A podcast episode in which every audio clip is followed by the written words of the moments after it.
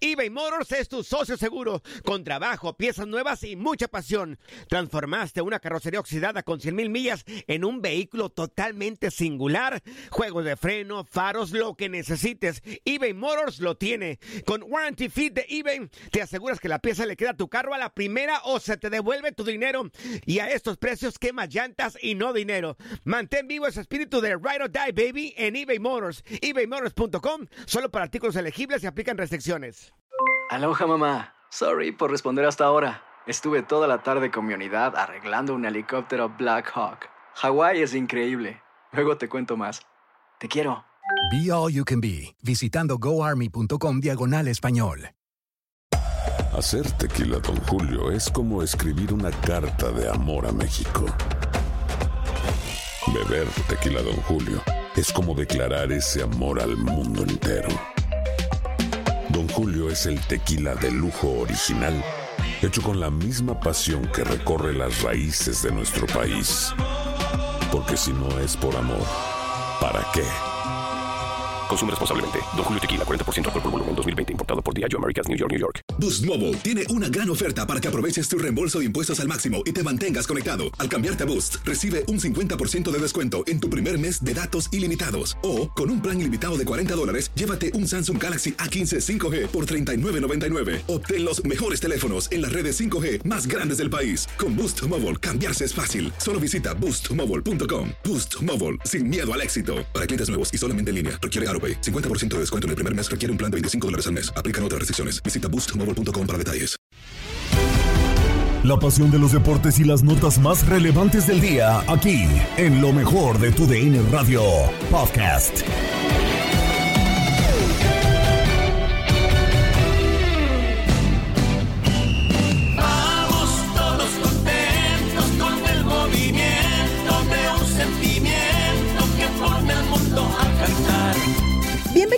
Episodio más del podcast Lo mejor de tu DN Radio. Saludos de Gabriela Ramos con lo más destacado de la información deportiva porque seguimos mundialistas. Luis Enrique fue destituido de su cargo como seleccionador de España. ¿Lo merecía? El debate llegó a la mesa de Euforia Qatar con Toño Camacho, Ramón Morales, Reinaldo Navia y Enrique Borja. Lo de Luis Enrique, hoy le dan las gracias. Después de un proceso de cuatro años, Cuatro años, interrumpido sí, por lamentablemente después. por el fallecimiento de su hija. Tienes un equipo bien armado, tienes un equipo, una nueva generación y le dan las gracias. Tanto pesó la, la- la eliminación contra, contra Marruecos porque no pasaron ni 48 horas y hay nuevo técnico también en España.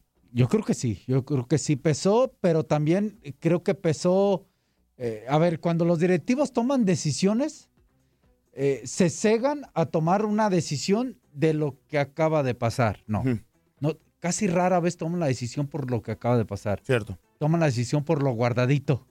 Ah, mira. No sé si me Sí, sí, entiendes, sí. por lo guardadito, ¿no? Eh, Es, lo que acaba de pasar es como el, el- el- el- el punto de impacto más fuerte para tomar una decisión. Pero creo que hay detalles que ahí en ese análisis que hacen, ven lo del pasado y dicen, bueno, Luis Enrique. Y aparte, sí sé eh, que hubo mucha presión de tacharon a Luis Enrique de un problema de no estar como 100% metido por el tema del streamer. Había divisiones en España con ese tema y quizá a nivel mundial. Y esas muchas veces es, eh, pesa para tomar la decisión. ¿no? Pero es injusto, ¿no, Reinaldo? No es injusto quizá que vimos un técnico que hizo algo que pocos se atreven, como es un cambio generacional, que regresó después del fallecimiento de, de su hija y que hizo cosas diferentes que, seamos sinceros, alejó a la prensa de la selección española y creo que el, el- contacto directo de la afición con, el, con, con la selección era el mismo Luis Enrique, ¿no? Entonces, tanto incomodó este seleccionador, ya ni siquiera en la cancha, sino fuera de lo que hacía, era tan grande la bolsita que ya tenían preparada para Luis Enrique. Pues no sé si sea injusto no. No soy quien para, para poder justificar o decir defender o no defender a Luis Enrique. Me imagino que la, la Federación Española debe tener sus razones por la cual termina despidiendo ¿no? al, al- al técnico español. Me imagino que esto fue lo que la gota que rebasó el vaso, la verdad. Eh, la eliminación de España creo que había mucha esperanza. Y ojo que sin tener un, para mí, un gran plantel de España, ¿eh? de mucho peso. O sea, sí tenía calidad dentro del equipo, Muy joven. pero de mucho peso a comparación de otras selecciones. Aparte que dejó varios jugadores que yo creo que mucha gente a lo mejor en España lo, pudieron lo pedía. Y le pudieron haber ayudado. sí, Claro, sí. sin ya, lo- duda. Ya toro pasado, dicen por ahí. Ay, ¿por qué no te ayuda? No, no, espérame. Es que sí le pudieron haber ayudado. Sí. Al caso de Ramos, que venía. Tan solo Ramos. O sea, Claro. un penal. Aspa. eh, ese- esa personalidad que tiene Borja. Ramos y, y de repente, les guste o no, ablandar aciertos. O sea, Sí, vamos sí, a ser sí, honestos. claro. O sea, De acuerdo. se ocupa de todo un poquito, ¿no? Sí, claro. Yo no sé si a lo mejor esto de lo que empezó a hacer en de redes sociales, streamer, el eh, Luis Enrique. y Bueno, no vemos nunca un técnico haciendo ese tipo de situación, pero como que está de moda, ya cualquiera lo hace, entonces ya lo vemos como muy normal, ¿no? No, no creo que haya sido tanto eso. Yo creo que eh, el resultado que se dio y con quién terminó quedando eliminado. Porque por fútbol yo no creo que haya sido, ¿no? Yo creo que a- e, es la esencia de España, el fútbol bonito, que dicen, sí, dio mil toques, y, pero no hizo gol. Yo, yo creo que España sí se ha quedado Atrás. eh, en, eh, la idea de juego es muy buena, pero a ver, no comparen, no comparen a Pedri y a Gaby con Iniesta y con Xavi. No los comparen. Ese es el problema de España. Cierto. Aquella generación dio, pero aquella generación tenía un Torres, a un Villa, a Xavi y Iniesta, que eran diferentes con respecto a Gaby y a Pedri. No nos vamos tan lejos, tenés un Casillas Eh, eh, atrás. Un Casillas. Busqué en un buen momento también. Tenías una generación que sí es fútbol muy parecido por, por esa posesión, pero aquellos eran más determinantes. Más, más determinantes. Inclusive, eh, no sé hasta si con un mejor entrenador. No lo sé. Quizá. Pero tenía, eran más determinantes. Sí es joven, pero España tiene un pasado que se lo ha ganado desde el 2010, bueno, 2008, 2010, 2012. Que no es poca cosa tener Que no una es poca cosa, ¿eh? Sí. Y entonces ya se le exige a España, ya no se le exige a España lo de antes, ¿eh? Pásame a cuartos, semifinal, no. Es campeón del mundo. Sí. Así y es, entonces, por sí joven, como dice Sí. Reinaldo, estoy de acuerdo, pero al final es fracaso. Gaby y Pedri, ¿qué edad tienen? Ah, ah, Gaby, 20, 21 años. 21 años. O sea, imagínate la edad que tienen. También hay que esperar. O sea, y, y yo creo que la gente tiene que darse cuenta y, y ver eh, en otras selecciones lo que costó, sobre todo en, en- en selecciones que hicieron cambio de generación, que también, que fue el caso de Holanda, en su Sí. momento, que le costó un montón a Holanda, Y, el caso de Inglaterra. Dos selecciones de Europa bastante fuertes que pues no brillaban. Les costó un montón poder hacer ese cambio de generación, pero con el tiempo estos jugadores, tanto en sus equipos, fueron madurando y a nivel selección con partidos, pues fueron madurando. Y creo que hoy en día, con el pasar del tiempo, pues se están viendo los resultados en esas dos selecciones. Entonces yo creo que España, con lo que hizo Luis Enrique, que hizo un cambio de generación, muchos jugadores nuevos y jóvenes, pues le iba a tener que pegar. Como en algún momento le va a pegar a alguna otra selección. La misma selección argentina, que cuánto no le costó a Argentina. De acuerdo. Pero a ver, entonces a mí lo que me es, termina por sorprender y por lo que ustedes están comentando, vemos lo que hablas de la cancha y a mí lo personal es darle el proceso de 2026 porque tienes una acabada de jóvenes que puedes forjar. Pero imagínate, entonces no solo en México se cuecen habas, acá también lo, lo extradeportivo terminó por juzgar a un técnico que los llevó a una final de Nations League y que los llevó a semifinales de la, de la Euro. O sea, a ver, de verdad Pero pesó tanto lo fracasaste, Toño. Fracasó. Pero oh, oh, O- con estos jóvenes, con esta camada tan joven. eh, es que, a ver, voy a lo mismo. Ah, es, si estos jóvenes, pues entonces no hay que exigirle al Barcelona. ¿Por qué le exigimos a los jóvenes? ¿Por qué le exigimos al Barcelona? Entonces, ¿en dónde, qué lugar merece el Barcelona? Entonces, ¿qué lugar merecen los jugadores? Porque tú me comentabas que, que es no- España. Yo creo que lo que lo pesa a, Enrique- a Luis Enrique es más los extracancha, que si ese resultado hubiera sido como pasó, lo, pudiera, lo hubieran podido aguantar. Porque que te corra el presidente Rubiales Sí, claro. sin hacer un consenso, ojo, eso habla mucho de que está enojado, ¿eh? Sí, y yo creo que también las declaraciones después de... Pero es curioso darnos cuenta que quizá le dieron las gracias por ser streamer, literal. Bueno, pasan las cosas porque definitivamente, acuérdate, España es un país que ha quedado campeón del mundo, que tiene muy buenos jugadores y que hay una serie de circunstancias extra cancha que pueden tomar eh, una decisión que a lo mejor no va muy muy de acuerdo con lo deportivo. Pero definitivamente también el temperamento o la forma de ser de él a los ojos de alguna gente directiva, porque esa esta determinación la toman los directivos realmente para poder hacer, pero yo creo que es un gran entrenador, creo que ha podido entender lo que es los jugadores jóvenes y bueno, pues lamentablemente va a venir otro otro proceso que alguien conoce, vamos a ver que también es conoce muy bien a los jugadores que va a entrar Luis, pero yo siento que creo que creo yo que es un poquito precipitada esa salida.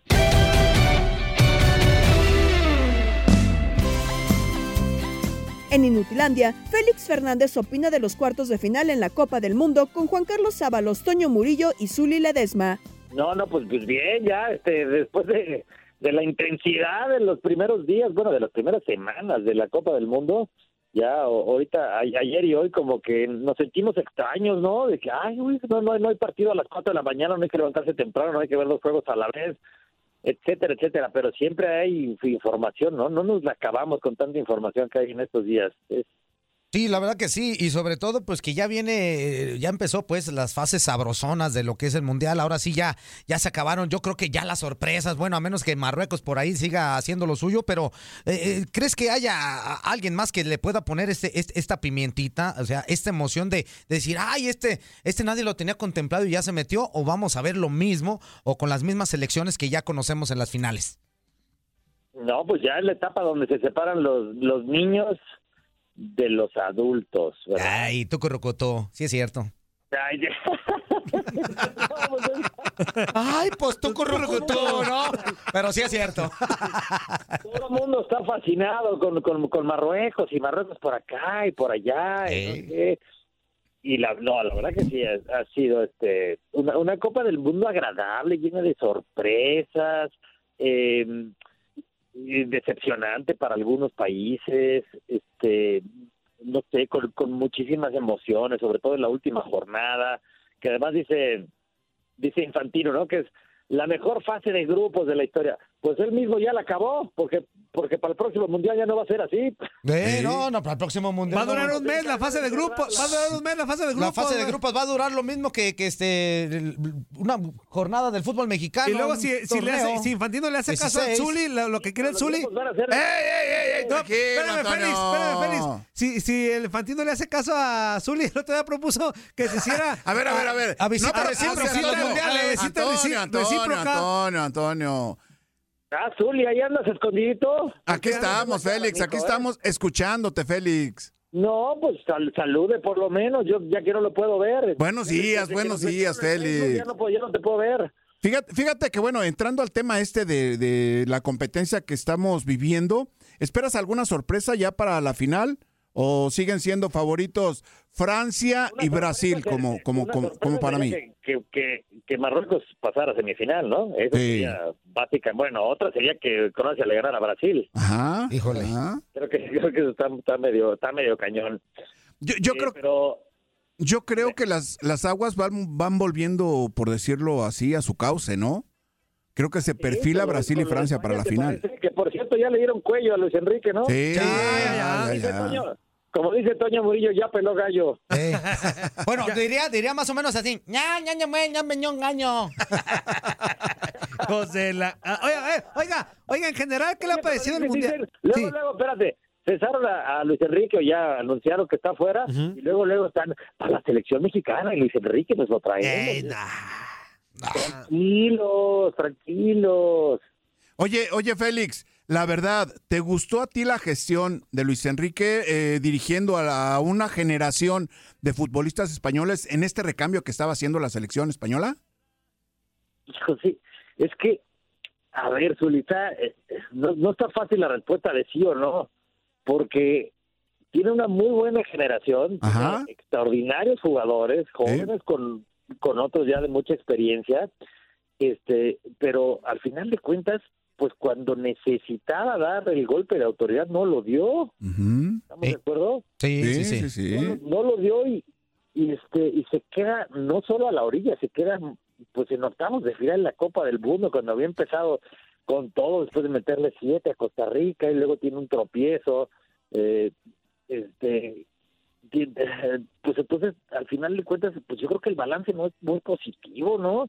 Porque un equipo este pues sí viene espectacular y y, y que toca mucho la pelota, pero no dispara gol, o sea, no tiene ninguna variante, no sé si viste, Zuli, no tiraron una vez a gol. Marruecos estuvo más cerca de anotar. Sí. Sí.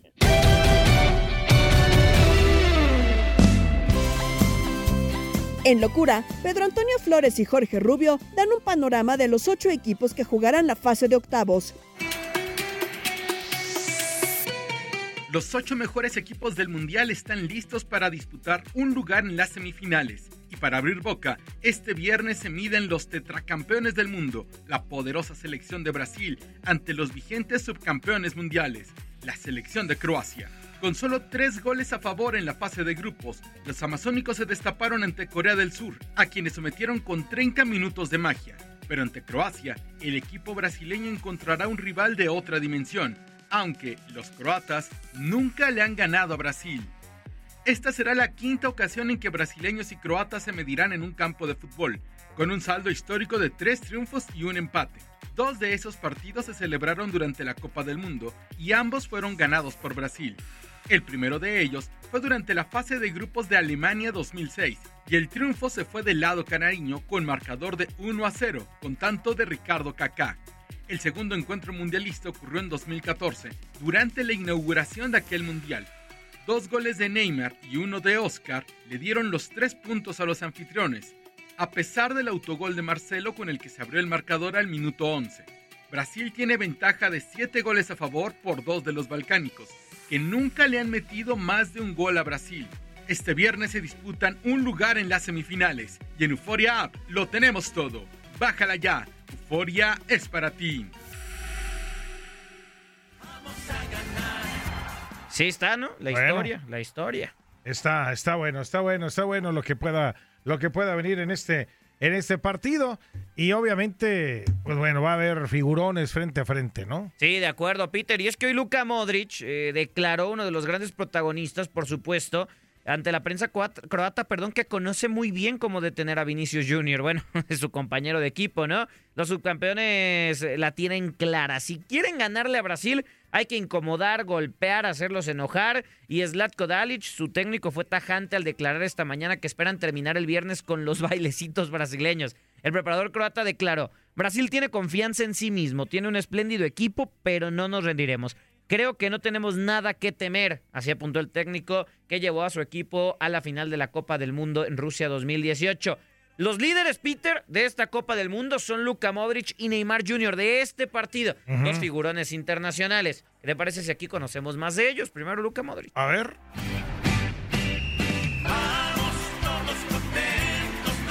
Que ruede el balón y empiece la fiesta del fútbol. Ya mi corazón palpita por mi selección. La pelota siempre al 10. Eso lo sabe bien el cuadro croata y todo el juego pasa por los botines de Luka Modric. El ganador del Balón de Oro en 2018 y finalista del Mundial de Rusia está participando en su tercera justa mundialista. Debutó en 2006 con su selección y en 159 participaciones cuenta con un total de 23 goles y 25 asistencias. Pese a que aún no se ha estrenado en la presente Copa del Mundo, Modric es el cerebro, estandarte y capitán de la selección croata que busca nuevamente hacer historia y lograr el máximo título en el mundo. de Croacia. En una jugada que él inicia. En una jugada que él cambia de bandas el sector de la izquierda de West Petkovic. Tocó para Mateo. Y Kovacic en corto para que definiera de tres dedos. Como maestro, como crack. Como balón de oro que un día fue. Golazo. Colgo al ángulo la pelota. Luka Estos son los nombres de oro en Qatar 2022. Todos con la camiseta y el alma repleta de una fe completa de que vamos a ganar. Allá en Qatar vamos a ganar. Ah, pero no contaban con que Brasil también tiene su estrella, ¿eh? Y, y bueno, y no nada más es uno, ¿eh? Porque súmele Richarlison, Vinicius. Bueno, tiene un equipazo Brasil, pero ¿qué tal Neymar, eh? Que ya está listo, ya regresó a jugar otra vez. Que ruede el balón y empiece la fiesta del fútbol. Ya mi corazón palpita por mi selección. El astro brasileño Neymar está participando en su tercera justa mundialista.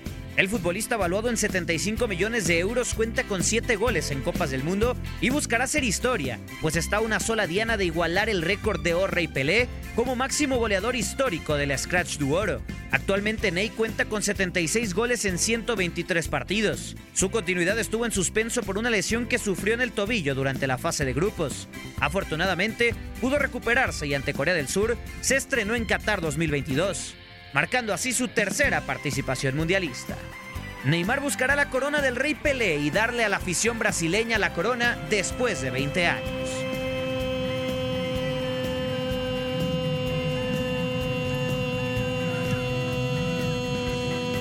de Brasil. Neymar Jr. para el 2 a 0. Cada vez más cerca del Rey Pelé. Estos son los nombres de oro en Qatar 2022.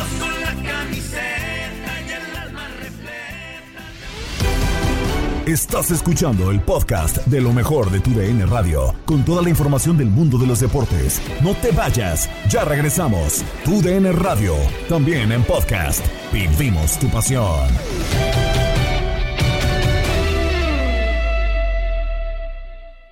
Motors es tu socio seguro. Con trabajo, piezas nuevas y mucha pasión, transformaste una carrocería oxidada con 100 mil millas en un vehículo totalmente singular. Juegos de frenos, faros, lo que necesites, eBay Motors lo tiene. Con Guaranteed Fit de eBay, te aseguras que la pieza le quede a tu carro a la primera o se te devuelve tu dinero. Y a estos precios, ¿qué más llantas y no dinero? Mantén vivo ese espíritu de Ride or Ride, baby, en eBay Motors. ebaymotors.com. Solo para artículos elegibles se aplican restricciones.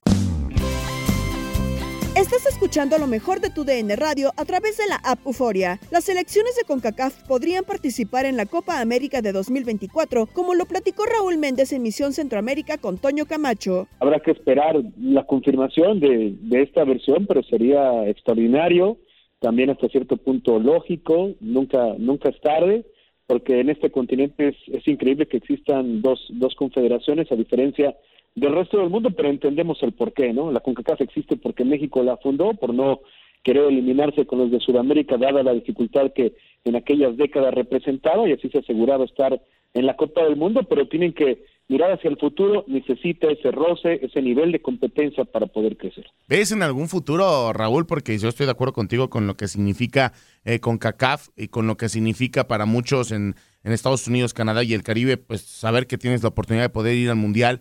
¿Ves en algún punto una fusión o ves en algún punto un cambio de decisión? Porque ¿cuántas veces no hemos dicho que México podría estar en los mundiales si estuviera jugando en Sudamérica? Pero claro que sí, más apretado, más difícil y siempre y cuando pues tengamos buenas generaciones, ¿no? ¿Ves en algún futuro la unión? Es que mira, en cuestión deportiva sí e- es necesaria. Además, pues no olvidar que ya ante la ampliación de equipos para la Copa del Mundo, para la próxima habrá 48 selecciones, es una locura. O sea, imagínate si estuvieran las dos confederaciones con CACAF y Conmebol eh, fusionadas en una sola, pues cuántos boletos les tocaría a las dos de manera conjunta. No estamos hablando de que por lo menos ocho boletos serían para América y pensar que México no tendría nivel para conseguir uno de esos ocho boletos, pues imagínate, pues no podríamos jugar un mundial, ¿no? Si no puedes superar una eliminatoria, estar entre los ocho mejores, ¿a qué vas a una, a una Copa del Mundo? Ahora, eso en lo deportivo es viable, pero hay que considerar otras razones. La geográfica, los, la cuestión de, logística, eh, es muy complicado los desplazamientos, sobre todo si se va a desplazar eh, no solamente una Copa América a nivel de selecciones, sino si se está considerando también a nivel de clubes, con una Copa Libertadores, una Copa Sudamericana que también beneficiaría y mucho. Y la otra, que creo que es la más complicada de todas, Toño, es conciliar en cuestión de, de intereses, tanto económicos principalmente, como también políticos, y ahí, si en CONCACAF tenemos cola que nos pisen, que, que afortunadamente a a partir de todo lo que se hizo con la investigación y los vicepresidentes que están todavía cumpliendo condena o están siendo procesados en, en Estados Unidos, pues qué decir de Conmebol, ¿no? Que también nunca hay claridad en cuanto al manejo de los fondos, siempre con, manejos turbios. Creo que eso es lo más complicado, ¿eh? poder conciliar intereses en lo económico. Digo, podemos hablar solamente de Grondona, ¿no? De todo lo que pasó durante tantos años en, en- en- en Sudamérica. Hablando ya en lo deportivo, Raúl, eh, ya estamos en fase de cuartos, el Mundial ya está en otro nivel. eh, de las series, de los cuartos de final que tenemos, a ti te hago la pregunta del día, que ya sabemos Argentina, Países Bajos, Croacia, Brasil, Marruecos, Portugal y Francia e Inglaterra. Eh, para ti, de ahí, ¿cuál sale el campeón? Porque sí vemos algunos favoritos y otros que podrían ser sorpresa, ¿no? Sí, sí, sí, la verdad que, que está muy complicado. O sea, yo antes de la Copa del Mundo tenía mis cuatro favoritos. ¿Cuáles eran? ¿Cuáles eran? A ver, cuéntame, cuéntame. En orden de, digamos que de posibilidades, colocaba número uno a Francia, segundo a Portugal, porque para mí son dos selecciones que tienen mucha capacidad, mucho talento, y la muestra está en cómo, sobre todo en el caso de Francia, ha perdido a, Pogba, ha perdido eh, también a Kanté, perdió a Benzema, en pleno, en plena mundial perdió a Lucas Hernández, ya ha encontrado jugadores para, para tomar su sitio, ¿no? Ya ha mantenido un nivel muy alto. Portugal por la generación de jugadores que tiene, y es que no depende de Cristiano, y la muestra está en el último partido donde Fernando Santos se atrevió a dejarlo en la banca porque tiene mucho talento que en verdad funciona cuando no está Cristiano, por mucho que duela decirlo. Tercero pongo a, a la selección de Brasil porque también tiene, tiene mucho talento, es un equipo muy equilibrado, aunque la duda que yo tenía con Brasil es que es cierto, ha maravillado a muchos en estos cuatro años, en este proceso para llegar al Mundial, pero hay que revisar durante ese lapso a cuántos equipos europeos enfrentó. Han sido realmente muy pocos, entonces no ha habido realmente para medir a Brasil a qué, a qué puede aspirar, obvio, a ganar el título del mundo, pero no se ha encontrado todavía un rival de alta exigencia. Y cuarto, dejo a la selección de Argentina, obviamente por, por el valor de tener a Messi, que esperábamos que este mundial fuera no tan dependiente de Messi como lo había sido en los últimos dos años, pero tuvo la mala suerte Scaloni de que varios jugadores argentinos que habían sido fundamentales llegaron lesionados, llegaron diezmados, otros no pudieron llegar como los Chelsea y eso que le ha afectado a Argentina y por eso ha aumentado la responsabilidad de Messi. Así que en ese orden de relevancia, Toño, pues tendría que decirte que si para mí el, el principal favorito es Francia, pues tendría que ser en ese enfrentamiento con Inglaterra donde sale el campeón.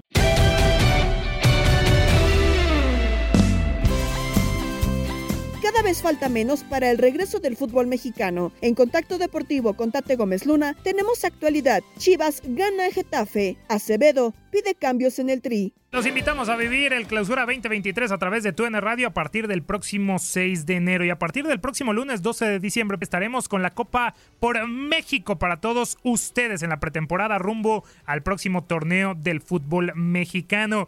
Y antes de este certamen, las Chivas Rayas del Guadalajara de Belko Paunovic ya ilusionan con sus aficionados rumbo al próximo torneo con un triunfo por 1-0 ante el Getafe en el primer partido amistoso en su gira por España. Guadalajara lo ganó en el Coliseum Alfonso Pérez con un gol de Fernando el Nene Beltrán al minuto 65. Los detalles los tiene Toño Camacho. En el primer duelo europeo de pretemporada de las Chivas, los dirigidos por Belko Paunovic se midieron al Getafe en el Coliseum Alfonso Pérez en lo que es el tercer juego de cara al clausura 2023. El serbio busca seguir con el buen ritmo del equipo ya que se mantiene invicto tras vencer a los Caimanes de Colima y a los Rayos del Necaxa en tierras nacionales. En una noche fría y lluviosa, Chivas arrancó este duelo internacional ante los azulones, teniendo poca llegada en el primer tiempo donde el cuadro ibérico tuvo la posesión del balón y generó peligro por las bandas. Nunca se dio el balón al rebaño y supo mantener la saga ordenada. Por su parte, los rojiblancos solo lograron tener un disparo al arco al minuto 36 de juego por parte de Carlos Cisneros que no tuvo problema el guardameta David Soria en atajar. Para el segundo tiempo, Getafe dio el primer aviso con una jugada prefabricada que rozó el arco de Miguel Jiménez al minuto 48. Después de esa acción, el encuentro volvió a entrar en un largo periodo de tranquilidad como en el primer lapso. Pero esa paz fue irrumpida al minuto 65 de juego gracias al Charal Cisneros, ya que mandó un centro raso por la banda de la izquierda que remató Fernando Beltrán con la pierna derecha para vencer a David Soria y con esto poner el 1-0 en favor de los mexicanos. El cuadro ibérico tuvo el empate al 80, pero Guacho Jiménez atajó dos tiempos tras un remate de cabeza y posterior a eso, un contrarremate que provocó que su cabaña se mantuviera intacta. Los azulones no se dieron por vencidos y al 88 Borja Mayoral trató de batir al arquero mexicano, pero sacó un tiro poco peligroso. El Getafe apedreó la meta rojiblanca en los últimos pulsos del partido, pero nunca pudo anotar. El encuentro terminó 1 a 0 en favor de los rojiblancos, que van con paso perfecto en pretemporada y buscan disipar dudas tras la llegada de una nueva gestión de cara al clausura 2023. Para tu DN, Antonio Camacho.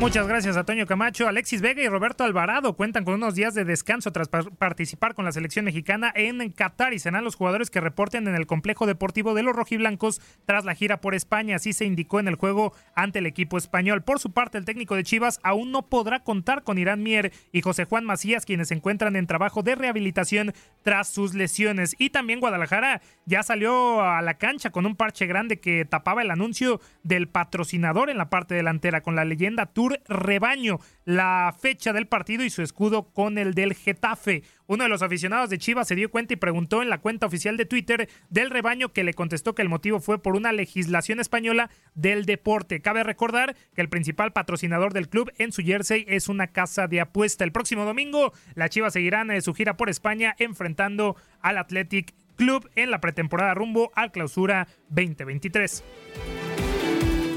Nos vamos a Santos Laguna porque Carlos Acevedo, portero de Santos, mostró tristeza por la eliminación de México en el Mundial y cree que debe analizarse lo sucedido por el bien del fútbol mexicano. Estas son las palabras de Carlos Acevedo. tristeza. De, que no haya, podido México avanzar a la siguiente fase. Pues me tocó estar con ellos, lo que quería es que les fuera bien.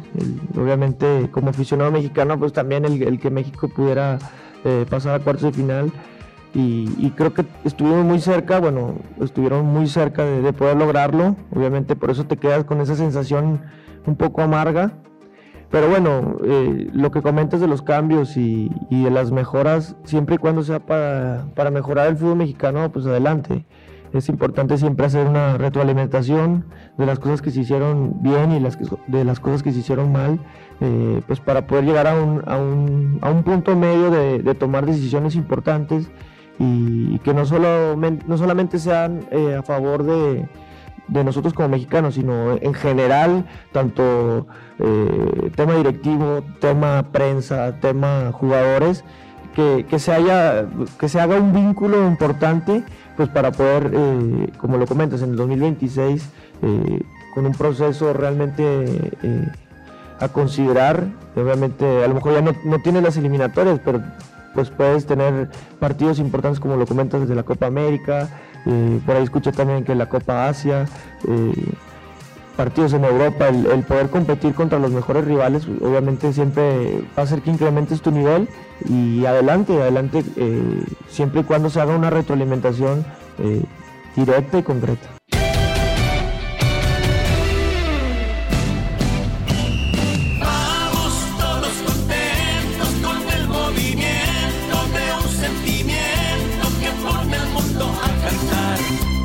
Nos vamos, pero te esperamos mañana con más del podcast Lo mejor de tu DN Radio. Saludos de Gabriela Ramos. Mañana nos volvemos a escuchar con el nuevo capítulo del podcast Lo mejor de tu DN Radio. Aloha mamá, ¿dónde andas? Seguro de compras. Tengo mucho que contarte. Hawái es increíble. He estado de un lado a otro con mi unidad. Todos son súper talentosos. Ya reparamos otro helicóptero Blackhawk y oficialmente formamos nuestro equipo de fútbol. Para la próxima te cuento cómo voy con el surf y me cuentas qué te pareció el podcast que te compartí, ¿ok? Te quiero mucho. Be All You Can Be, visitando goarmy.com diagonal español. Boost Mobile tiene una gran oferta para que aproveches tu reembolso de impuestos al máximo y te mantengas conectado. Al cambiarte a Boost, recibe un 50% de descuento en tu primer mes de datos ilimitados. O, con un plan ilimitado de 40 dólares, llévate un Samsung Galaxy A15 5G por $39.99. Obtén los mejores teléfonos en las redes 5G más grandes del país. Con Boost Mobile, cambiarse es fácil. Solo visita boostmobile.com. Boost Mobile, sin miedo al éxito. Para clientes nuevos y solamente en línea, requiere AroPay. 50% de descuento en el primer mes requiere un plan de 25 dólares al mes. Aplican otras restricciones. Visita para detalles. Hacer tequila, Don Julio, es como escribir una carta de amor a México. Beber tequila, Don Julio, es como declarar ese amor al mundo entero. Don Julio es el tequila de lujo original, hecho con la misma pasión que recorre las raíces de nuestro país. Porque si no es por amor, ¿para qué? Consume responsablemente. Don Julio Tequila, 40% alcohol por volumen, 2020. Importado por Diageo Americas, New York, New York. Si no sabes que el Spicy McCrispy tiene Spicy Pepper Sauce en el pan de arriba y en el pan de abajo, ¿qué sabes tú de la vida? Para, pa, pa, pa.